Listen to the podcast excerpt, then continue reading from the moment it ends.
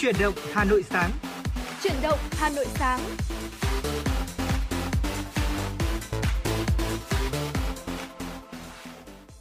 Chào mừng quý vị và các bạn đang đến với chuyển động Hà Nội sáng, chương trình của Đài Phát thanh và Truyền hình Hà Nội đang được phát sóng trực tiếp trên trên tần số FM 96 MHz. Đồng thời chương trình của chúng tôi cũng được phát trực tuyến trên trang web hanoionline.vn. Quý vị và các bạn hãy giữ sóng và tương tác với chúng tôi qua số điện thoại của chương trình là 024 3773 6688 quý vị nhé. Quý vị và các bạn có vấn đề quan tâm cần chia sẻ hoặc có mong muốn được tặng bạn bè người thân của mình một tác phẩm âm nhạc yêu thích, một lời nhắn yêu thương, hãy tương tác với chúng tôi. Và chúng tôi xin được nhắc lại hotline của chương trình 024 3773 6688. Và thưa quý vị, mở đầu cho khung giờ của chuyển động Hà Nội sáng nay, chúng tôi xin được mời quý vị cùng đến với không gian âm nhạc Mời quý vị hãy cùng dành thời gian lắng nghe ca khúc đầu tiên mà chúng tôi lựa chọn phát tặng cho quý, cho quý vị. Ca khúc có tựa đề là Phố Hoa, một sáng tác của nhạc sĩ Hoài An qua phần thể hiện của giọng ca Cẩm Ly. Sau ca khúc này thì Trọng Khương và Bảo Trâm sẽ quay trở lại đồng hành và gửi đến cho quý vị những thông tin thời sự đáng chú ý. Còn bây giờ thì xin mời quý vị cùng lắng nghe ca khúc này.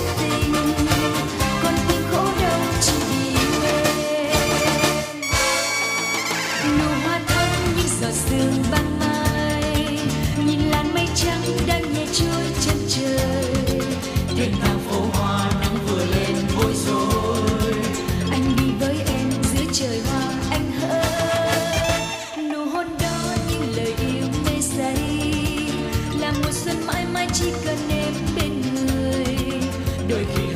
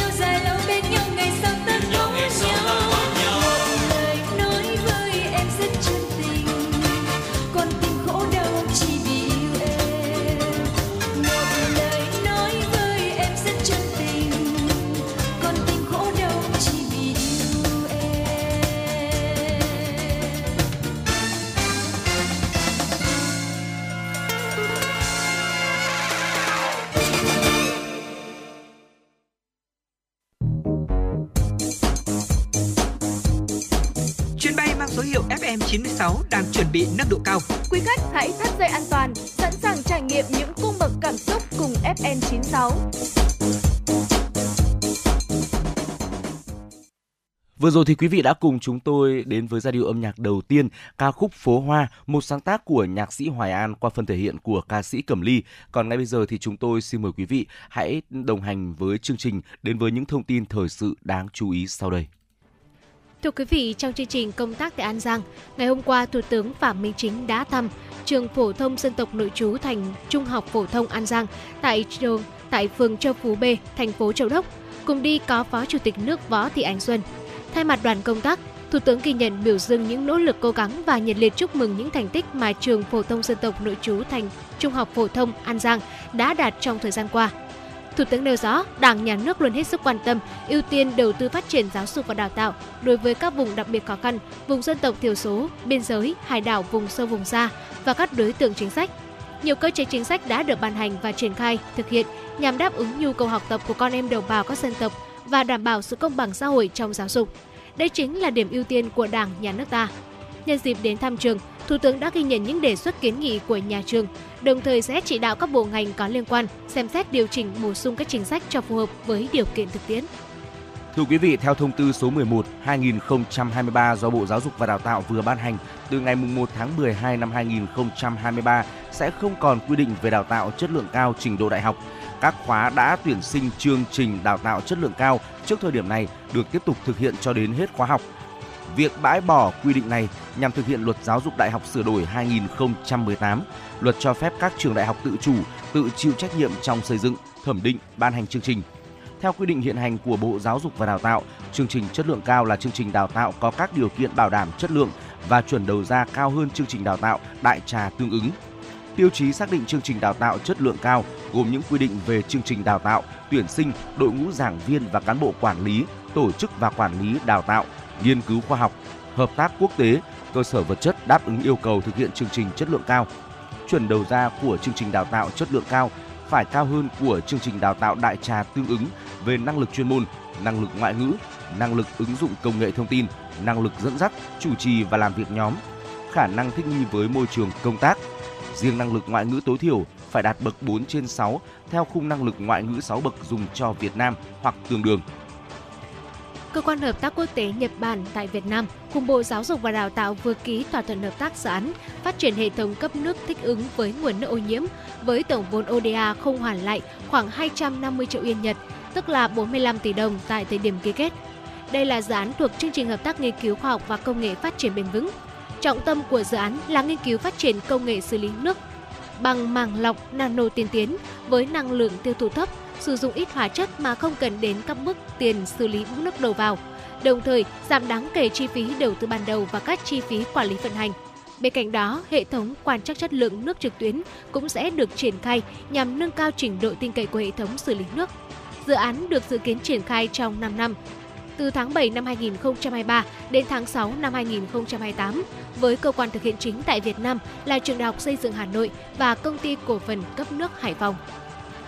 Tại lễ gia quân chiến dịch kỳ nghỉ hồng hành quân xanh năm 2023 ở huyện Mê Linh, thành phố Hà Nội, Thanh đoàn Hà Nội phối hợp Đoàn Thanh niên Công an thành phố Hà Nội, Đoàn Thanh niên khối công nhân viên chức thủ đô, huyện đoàn Mê Linh đã thực hiện hàng loạt công trình ý nghĩa. Các đơn vị đã phối hợp Đoàn Thanh niên Ngân hàng VPBank, Đoàn Thanh niên Bệnh viện Đại học Y Hà Nội trao 110 xuất quà, mỗi suất 500.000 đồng tặng các gia đình chính sách, học sinh có hoàn cảnh khó khăn, cá nhân có thành tích xuất sắc trong phong trào toàn dân bảo vệ an ninh Tổ quốc. Ban tổ chức cũng đã trao uh, ban tổ chức cũng đã trao cho công trình Hoa rừng mộ liệt sĩ tặng xã Thanh Lâm, huyện Mê Linh trị giá 15 triệu đồng.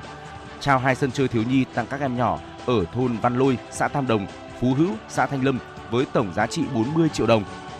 Trao quà tặng lực lượng công an xã Thanh Lâm trị giá 10 triệu đồng trao 200 suất thuốc với tổng giá trị 10 triệu đồng, hỗ trợ tăng đề kháng tặng người dân tham gia khám bệnh tại buổi lễ. Thưa quý vị và quý vị vừa lắng nghe những điểm tin đầu ngày mới được thực hiện bởi biên tập viên Kim Dung. À, tiếp nối chương trình, mời quý vị sẽ cùng chúng tôi đến với tiểu mục Ăn gì hôm nay. Và thưa quý vị, ngày hôm nay thì chúng tôi muốn chia sẻ đến với quý vị về một à, loại hoa cũng đã rất là quen thuộc với người Việt Nam nói chung và người Việt Nam à, và người Hà Nội của chúng ta nói riêng đó là hoa sen.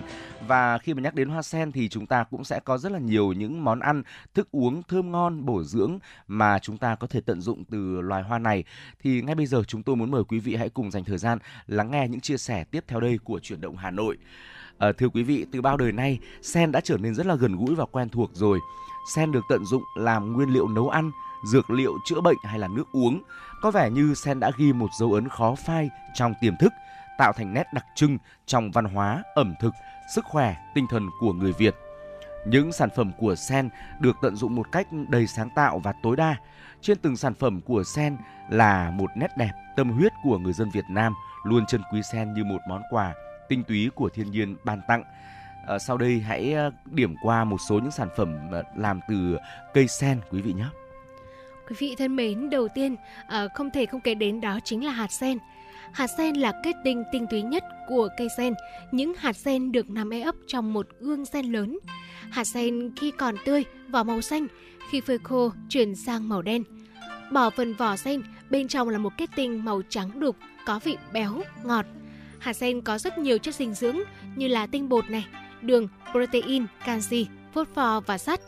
Hạt sen có tác dụng dưỡng tâm, ích thận, kiện tỳ, giảm stress, giải tỏa căng thẳng, góp phần an thần, trị mất ngủ, hay quên và suy dinh dưỡng.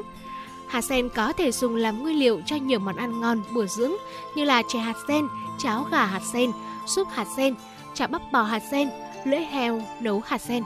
Và một trong những khu vực trồng sen có truyền thống lâu đời nhất đó là sen tháp 10, Đồng Tháp.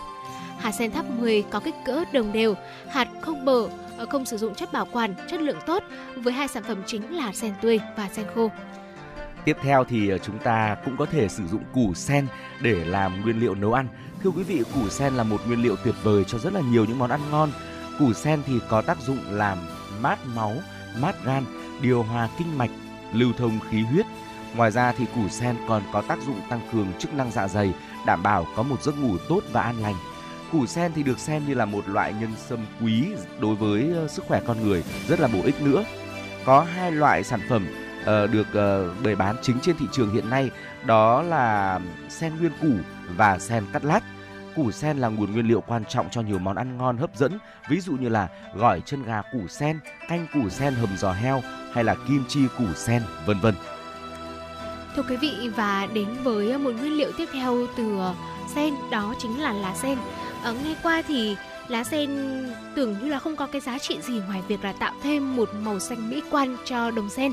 Tuy nhiên, ờ, lá sen không chỉ có thế, lá sen hay còn được gọi với cái tên trong đông y là hà diệp là một nguồn dược liệu vô cùng giá trị.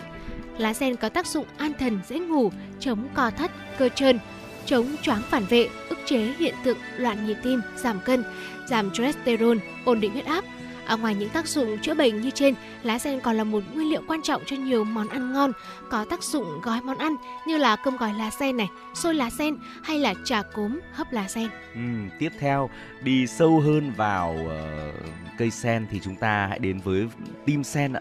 Uh, tim sen còn gọi là tâm sen hay là liên tử nhục. Tim sen là mầm của hạt sen. Tim sen có màu xanh nằm giữa hạt sen, vị uh, hơi đắng đắng nhưng lại có hậu ngọt, uh, tính ấm có tác dụng rất là hiệu quả trong việc dưỡng tâm, ích thận và bổ tỳ. Tim sen được xem là một uh, nguồn dược liệu giá trị giúp cho giấc ngủ của chúng ta được sâu hơn này, uh, hạ sốt này, giảm căng thẳng, điều hòa nhịp tim, điều hòa huyết áp. Tim sen thì được tận dụng làm nguồn nguyên liệu để có thể làm trà tim sen và nhiều món ăn ngon khác, ví dụ như là món cháo tim sen có tác dụng cải thiện sức khỏe rất là tốt. Uh, rồi thì là chống suy nhược, đau đầu, Ờ, ờ, trị đau mắt đỏ, cao huyết áp, táo bón, vân vân. Với những người không thích vị ờ, đắng đắng của tim sen thì sẽ bỏ qua nhiều giá trị dinh dưỡng sức khỏe mà tim sen có thể mang lại đấy ạ. Và thưa quý vị, uh, tiếp đến sẽ là hoa sen. Hoa sen được xem là một biểu tượng cho quốc hoa Việt Nam. Hoa sen thanh tao với một mùi hương nhẹ nhàng, dịu ngọt, dễ chịu, có tác dụng an thần, ờ, thoải mái và tịnh tâm. Ờ, uh, sen được tôn vinh với một nét đẹp thuần khiết, trí tuệ thanh cao, gần buồn mà chẳng hôi tanh mùi buồn. Hoa sen rất được yêu thích vào những ngày rằm, ngày bái Phật, cúng chùa ờ, vì người ta tin tưởng vào nét đẹp và những giá trị thuần khiết của loài hoa sen. Thời gian gần đây thì cây hoa sen được lai giống nhân tạo cho ra những đóa hoa sen nhiều màu sắc khác nhau như là sen hồng, sen trắng hay thậm chí là màu tím. À, đặc biệt hình thức trưng bày sen như là cây cảnh làm điểm nhấn trong trang trí nhà cũng rất được ưa chuộng ở trong nhiều gia đình hiện nay. Và nếu quý vị uh, trong những ngày này tại Hà Nội quý vị chúng ta có đi trên đường phố khi mà mình đi làm hay là mình đi cà phê, mình đi chơi bạn bè có thể rất dễ bắt gặp hình ảnh những cánh hàng rong uh, với những bó sen ở trên xe, ở trên uh, uh, những cái thúng hoa của các cô các dì. Ừ, chắc chắn rồi ạ. À, thưa quý vị, mùa sen đang đến rồi. Thời điểm này thì uh, chúng ta có thể là tranh thủ uh, uh, làm những kiểu ảnh hoặc là chúng ta có thể là lưu lại những uh, bức ảnh thật là đẹp với người thân bạn bè của mình bên cạnh những uh, bông hoa sen thật là đẹp. Dạ. Uh, bên cạnh đó thì uh, mùa sen đến khiến cho chúng ta cũng có thể là sẽ được thưởng thức rất là nhiều những món ăn ngon được chế biến từ cây hoa sen vừa rồi thì chúng tôi đã cùng điểm qua với quý vị uh, những bộ phận của hoa sen cũng như là công dụng ờ, và những món ăn ngon được chế biến từ những bộ phận đó. Hy vọng là quý vị sẽ có thật là nhiều bữa ăn ngon với ờ, cây sen cũng như là có thật là nhiều những bức ảnh thật đẹp bên cạnh những bông hoa sen rực rỡ uh, đang khoe sắc thời điểm này. À, còn bây giờ thì chúng tôi muốn mời quý vị hãy tiếp tục quay trở lại với không gian âm nhạc trước khi đồng hành với Trọng Khương và Bảo Trâm ở phần tiếp theo của chương trình. Mời quý vị cùng đến với ca khúc có tựa đề Tình thắm duyên quê, một sáng tác của nhạc sĩ Trúc Phương qua phần thể hiện của nghệ sĩ nhân dân Trung Đức và nghệ sĩ nhân dân Thu Hiền. Sau ca khúc này thì chúng tôi sẽ quay trở lại và đồng hành với quý vị.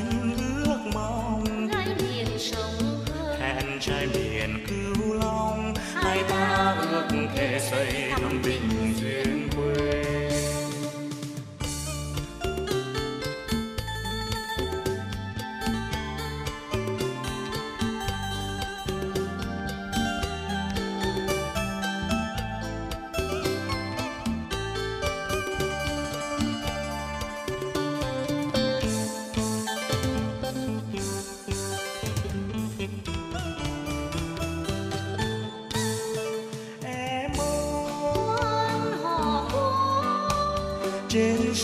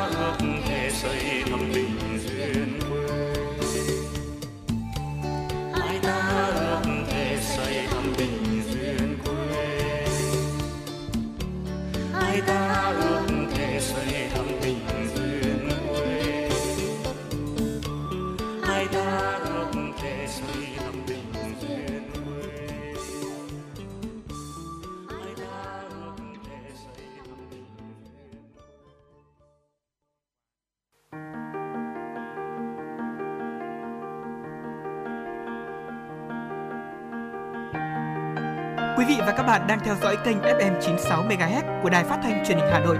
Hãy giữ sóng và tương tác với chúng tôi theo số điện thoại 024 3773 6688. FM 96 đồng hành trên mọi nẻo đường.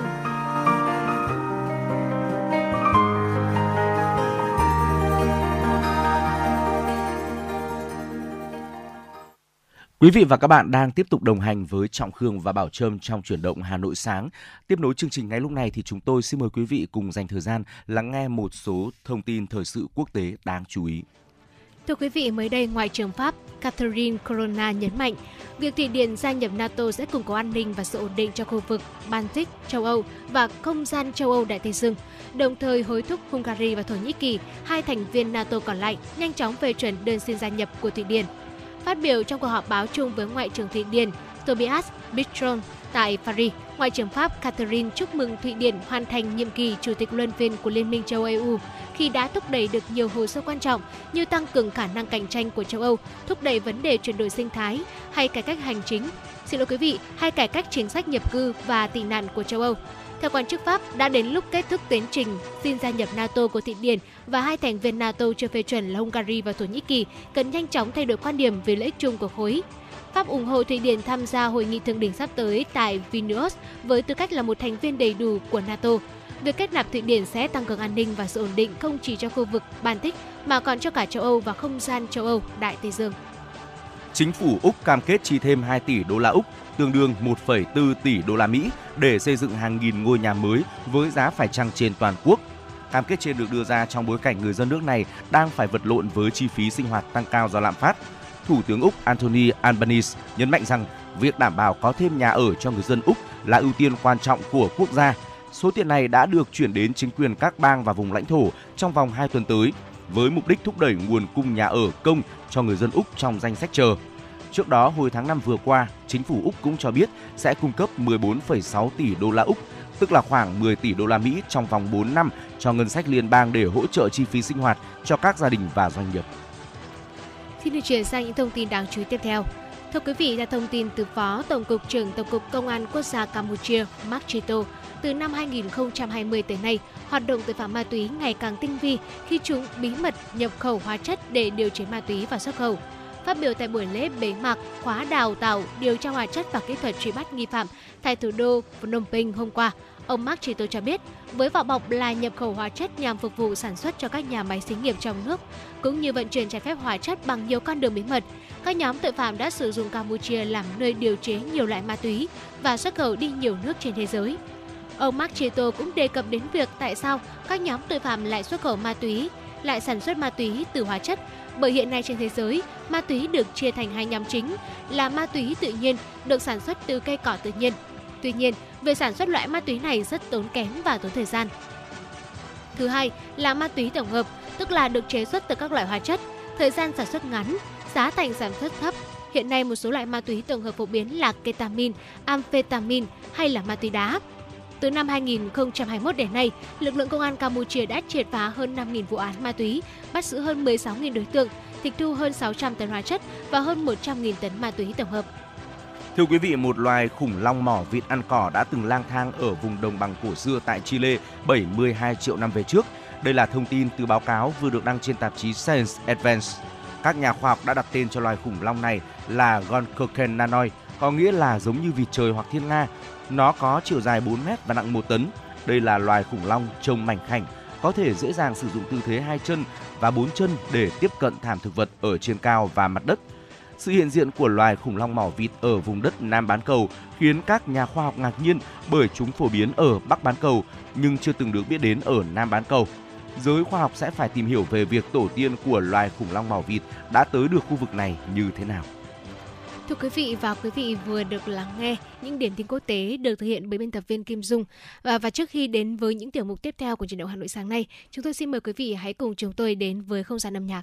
Mời quý vị cùng đến với giọng ca hiền thục qua ca khúc có tựa đề Vẫn là em, một sáng tác của Tri Dân. Sau ca khúc này, chúng tôi sẽ quay trở lại đồng hành với quý vị đến với tiểu mục Thông điệp cuộc sống.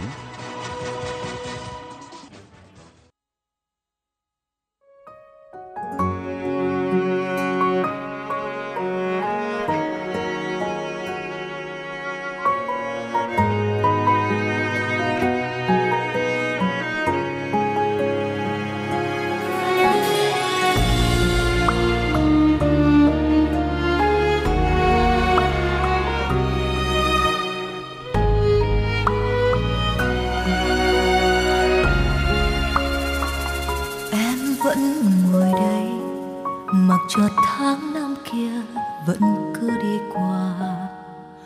Vẫn không là người anh yêu, nhưng em vẫn là người yêu anh rất nhiều. Anh có mệt không? Khi cứ mãi chờ chờ cột mát để em đi tìm.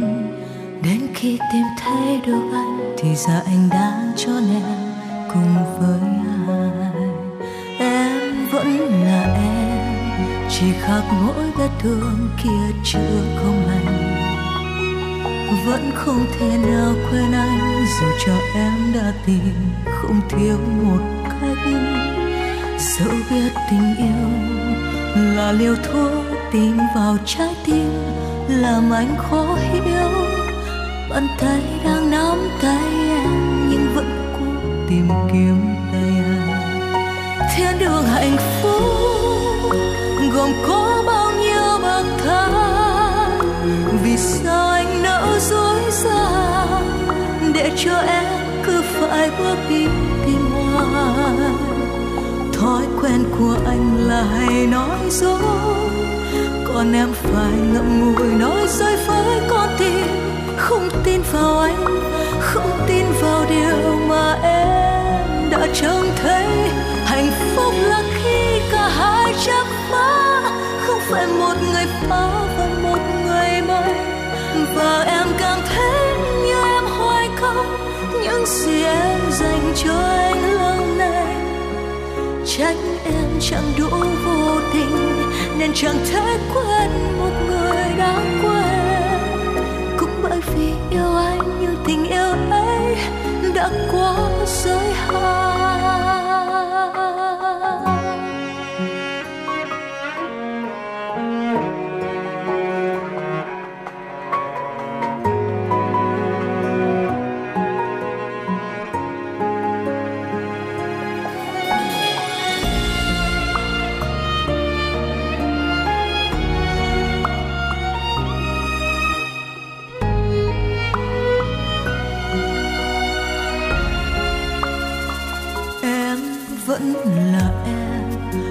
khắc mỗi vết thương kia chữa không lành.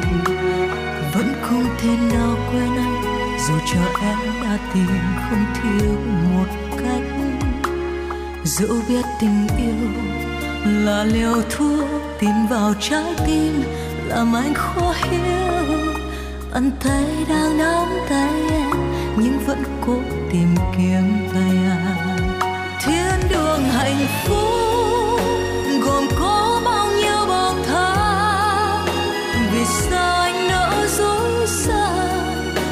cho em cứ phải bước đi tìm hoài. Thói quen của anh là hay nói dối, còn em phải ngậm ngùi nói dối với con tim. Không tin vào anh, không tin vào điều mà em đã trông thấy.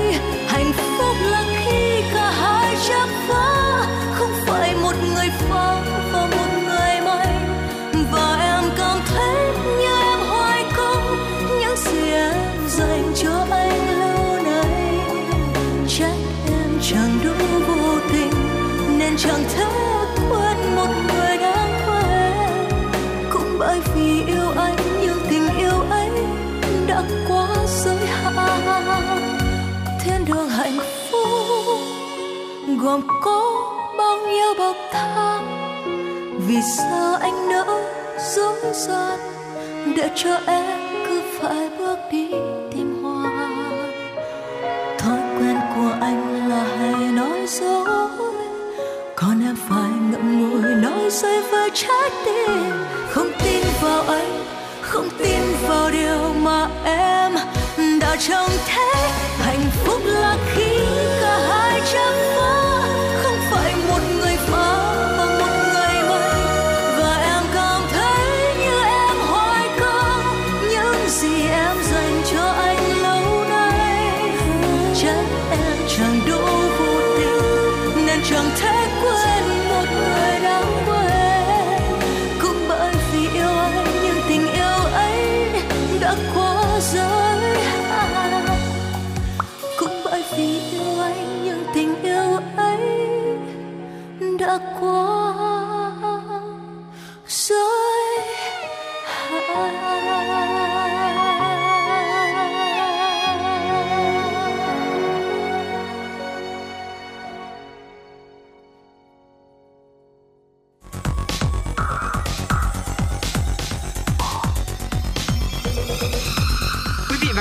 Đang theo dõi kênh FM 96 MHz của đài phát thanh truyền hình Hà Nội. Hãy giữ sóng và tương tác với chúng tôi theo số điện thoại 024 3773 6688.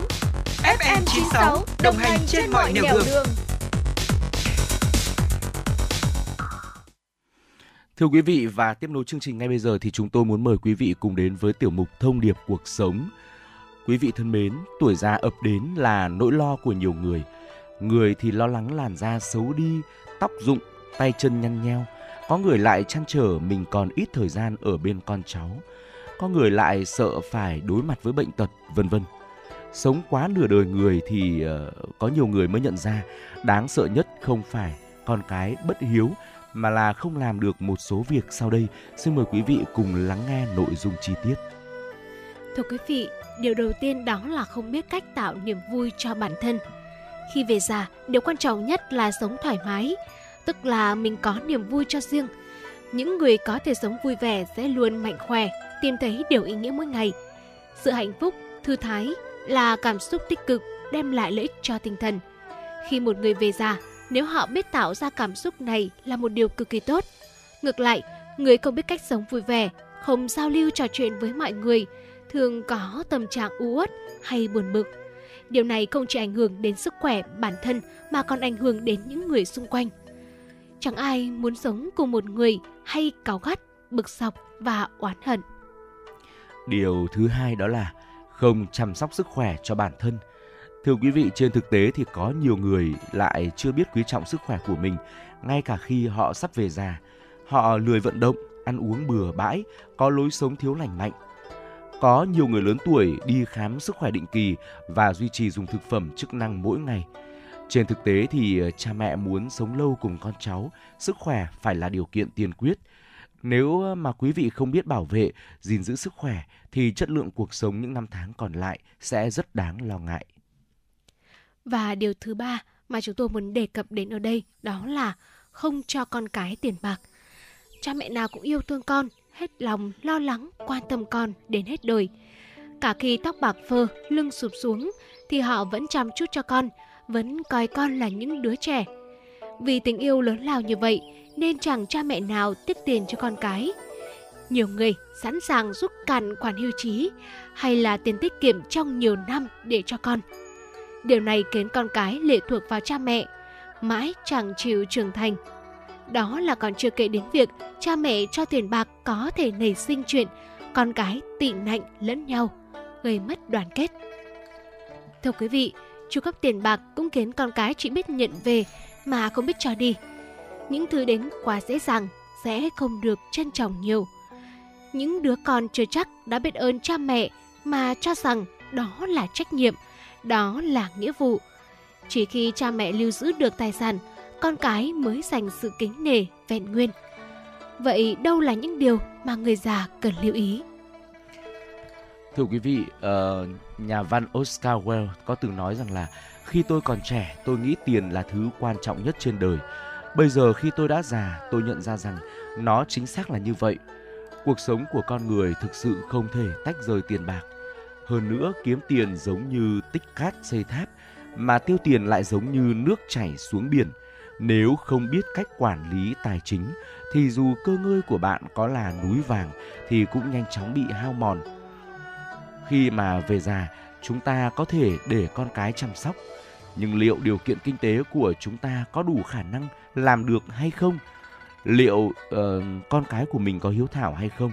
Để những năm tháng ấy tuổi già được an nhàn và hạnh phúc, người khôn ngoan sẽ không tiêu tiền vào một số những vùng cấm này. Vùng cấm đó là gì thì hãy cùng lắng nghe tiếp tục quý vị nhé. Thưa quý vị, đầu tiên đó là chi tiền để trả nợ cho con. Đây là một sai lầm và rất nhiều bậc cha mẹ đang mắc phải khi thấy con cái của mình vướng phải một món nợ nào đó. Các chuyên gia cho rằng cha mẹ nên phân biệt giữa giúp đỡ và gánh vác cho con. Khi con cái phát triển sự nghiệp, cha mẹ nên thể hiện sự tin tưởng và ủng hộ. Nhưng khi con làm ăn thua lỗ hay là gặp những vấn đề về tài chính, cha mẹ không nên đứng ra gánh vác vấn đề này. Muốn giúp con vượt qua được bế tắc lâu dài, điều mà cha mẹ nên làm là đưa cho con cần câu và hướng dẫn cách sử dụng chiếc cần câu ấy, làm sao để mà thu về được nhiều cá, thay vì là tặng cá cho con cái. Cha mẹ cũng nên động viên để con vượt qua khó khăn, thay vì là đứng ra nhận mọi nợ nần về mình. Một số bậc phụ huynh lớn tuổi vì quá thương con mà dùng hết tài sản, dùng hết tiền tích lũy được kể từ thời đi làm để trả nợ cho con cái. Con cái nên hiểu rằng những tài sản đó là chỗ dựa tinh thần về tuổi thế chế chiều của cha mẹ. Mất đi rồi, cha mẹ về già sẽ không xoay sở được. Việc gánh vác nợ nần có thể khiến con cái mặc nhiên coi đó là trách nhiệm của cha mẹ. Từ đó hình thành thái độ ỉ lại, trông chờ vào cha mẹ mỗi khi mà con cái nợ nần. Tiếp theo là việc chi tiêu cho những thứ không cần thiết.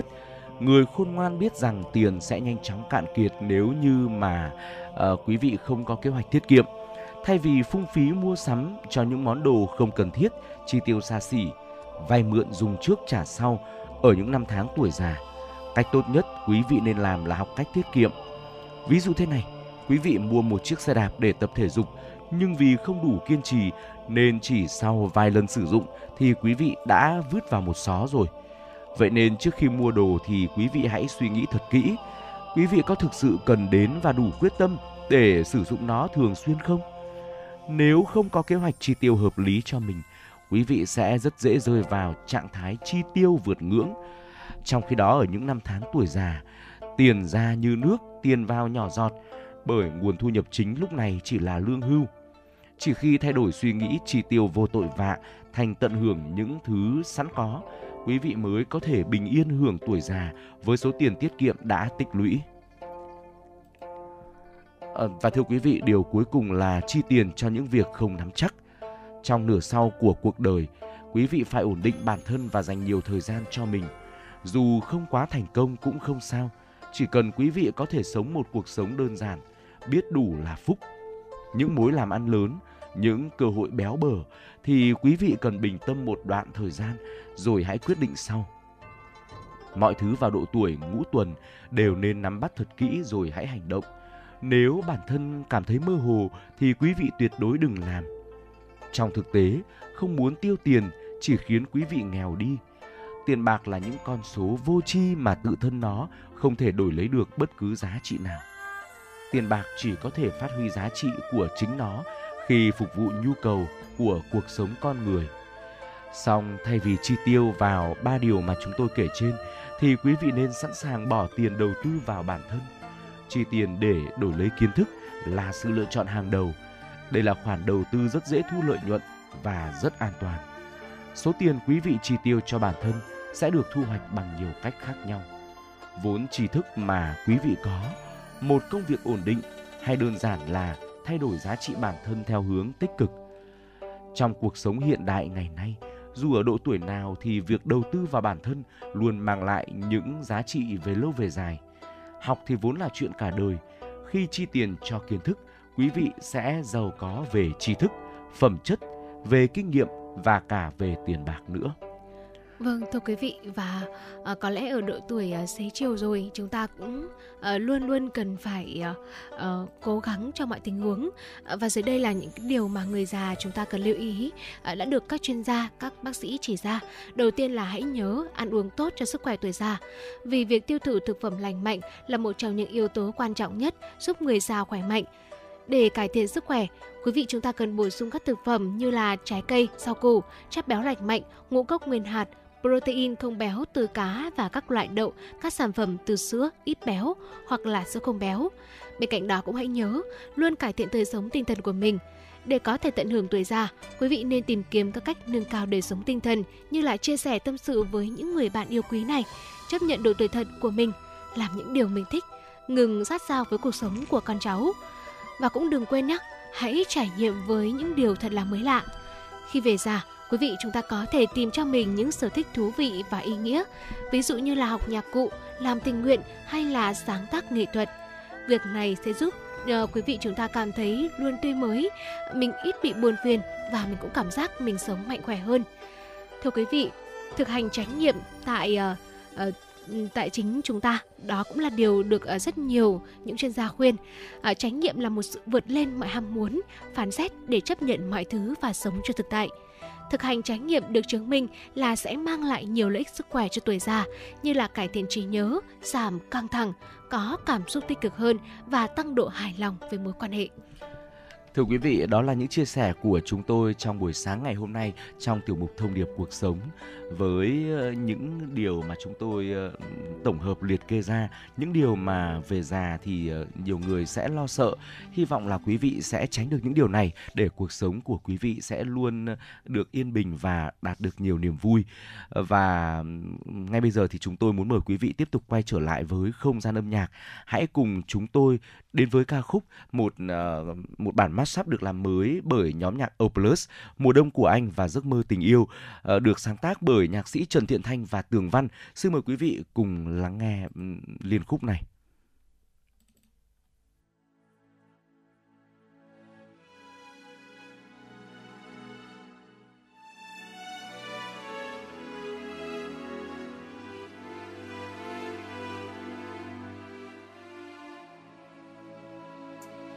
Ngày nào anh yêu em, anh đã quen trong cay đắng tuyệt vời. Ngày nào anh yêu em, anh đã quen với trời hạnh phúc mới. Em ơi, đông lại về, từ trăm năm lạnh giá, tim anh như ngừng thở, từ sau ân tình đó em nghe không?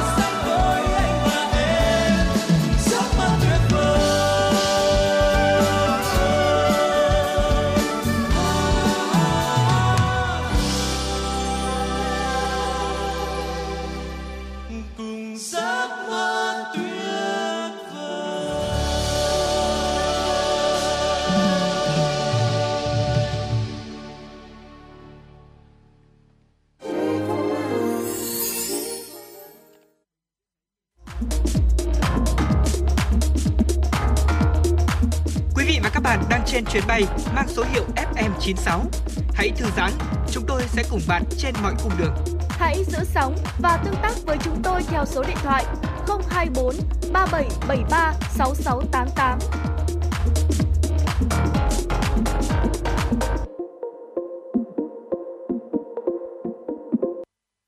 Quý vị và các bạn đang tiếp tục đồng hành với chuyển động Hà Nội sáng và chúng ta vẫn còn những phút đồng hành tiếp tục với nhau. Ngay bây giờ thì chúng tôi muốn ờ, mời quý vị hãy cùng dành thời gian lắng nghe một số thông tin thời sự đáng chú ý sau đây. Thưa quý vị, chiều qua, Bộ Y tế cho biết có 251 ca mắc COVID-19 mới. Trong ngày có 55 bệnh nhân được công bố khỏi bệnh, nâng tổng số ca được điều trị khỏi bệnh lên gần 10.640.000 ca.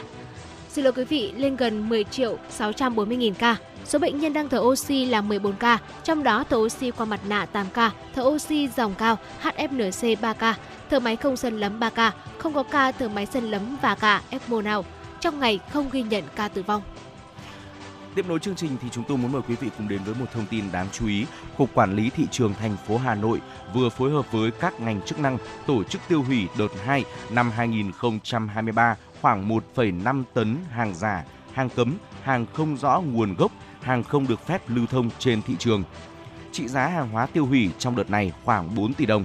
Theo thống kê, 1,5 tấn hàng hóa tiêu hủy đợt 2 gồm 1.816 bao thuốc lá điếu 10 kg, 6 hộp pháo 20 kg, 10 bình khí N2O 600 kg, 8 đồng hồ treo tường để bàn 30 kg, 310 kg giấy sản xuất khẩu trang cùng một máy sản xuất khẩu trang đã qua sử dụng, 1.035 chiếc điện thoại di động đã qua sử dụng và máy tính bảng.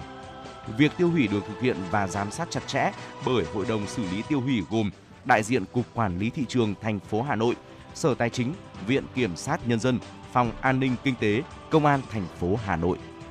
Hôm qua, Công an thành phố Hà Nội đã đưa ra khuyên cáo người dân cần cảnh giác tuyên truyền đến người thân bạn bè nhằm tránh mắc bẫy của một số đối tượng xấu. Khi phát hiện các trường hợp có dấu hiệu bị lừa đảo, người dân cần trình báo cơ quan công an để giải quyết vụ việc theo quy định của pháp luật. Theo đó, đánh vào tâm lý những người từng bị lừa đảo mong muốn lấy lại số tiền đã mất, các đối tượng đã giả danh luật sư để hỗ trợ thu hồi. Hiện nay, trên mạng xã hội Facebook xuất hiện các tài khoản giả danh luật sư đăng bài hỗ trợ thu hồi tiền lừa đảo. Nhiều người bị lừa đảo thay vì ra cơ quan công an trình báo sự việc đã liên hệ các tài khoản giả danh luật sư với mong muốn được thu hồi tiền bị lừa đảo. Các đối tượng sau đó sẽ giả vờ kết nối với bên an ninh mạng và thông báo với nạn nhân số tiền bị lừa đã được kẻ gian chuyển qua hình thức cá cược đặt lệnh trực tuyến với mục đích sửa tiền. Để thu hồi số tiền đã mất, luật sư giả yêu cầu nạn nhân đóng tiền để tham gia vào trò cá cược đặt lệnh. Thưa quý vị, khoảng gần 7 giờ tối qua, chuông báo cháy trung cư Royal City ở phường Thượng Đình, quận Thanh Xuân, Hà Nội. Người dân đang sinh sống trong các căn hộ đã theo sự hướng dẫn của bảo vệ tòa nhà chạy ra khỏi tòa nhà trung cư, tập trung ở khu sảnh lớn. Kèm theo lúc đó thì hình ảnh đám cháy, đám khói bốc lên từ tầng hầm trung cư. Nhận được tin báo, Công an quận Thanh Xuân Hà Nội nhanh chóng điều động 3 phương tiện cùng cán bộ chiến sĩ có mặt xác định đám cháy xảy ra tại một cửa hàng ăn uống thuộc trung tâm thương mại khu hầm B2 và R6 trung cư. Tổ công tác đã hướng dẫn người dân di chuyển tới khu vực an toàn và tiếp cận xử lý sự cố. Ngay khi lực lượng chức năng có mặt, đám cháy đã được dập tắt. Hiện trung cư Royal City đã ra thông báo về vụ việc để ổn định tình hình. Theo đó, sự cố cháy được xác định xảy ra tại cửa hàng Pizza Hut đã được lực lượng chữa cháy cơ sở và công an quận Thanh Xuân xử lý xong. Nguyên nhân vụ việc đang được điều tra và làm rõ. Thưa quý vị, và vừa rồi là những điểm tin chính trong nước nổi bật được thực hiện bởi biên tập viên Kim Dung. Tiếp nối chương trình, mời quý vị cùng chúng tôi cập nhật những thông tin về thời tiết. À, thưa quý vị, mặc dù à, đêm qua có những trận mưa rào lớn và thời tiết tháng này cũng khá dễ chịu. À, tuy nhiên, theo Trung tâm Dự báo Khí tượng Thủy văn Quốc gia cho biết, thời tiết tại khu vực Hà Nội ngày hôm nay Chủ nhật 18 tháng 6 sẽ có mây, tiếp tục xảy ra tình trạng nắng nóng và nắng nóng gay gắt. Nhiệt độ cao nhất ở khoảng từ 36 đến 37 độ C. Đặc biệt chiều tối và đêm khu vực này có khả năng lặp lại cơn mưa rông hạ nhiệt như chiều tối và tối ngày hôm qua, nhưng thời gian mưa cũng không kéo dài, chỉ khoảng từ 30 phút đến 1 giờ. Nhiệt độ thấp nhất trong ờ, đêm nay sẽ rơi vào khoảng từ 28 đến 30 độ C. Dự báo sang ngày 19 tháng 6 thứ hai đầu tuần sau, tại khu vực Bắc Bộ, trong đó có thủ đô Hà Nội, sẽ tiếp tục có nắng nóng đến gay gắt ở mức nhiệt từ 35 đến 38 độ C, có nơi trên 38 độ C. Nắng nóng ở khu vực này khả năng kéo dài đến khoảng ngày 21 tháng 6.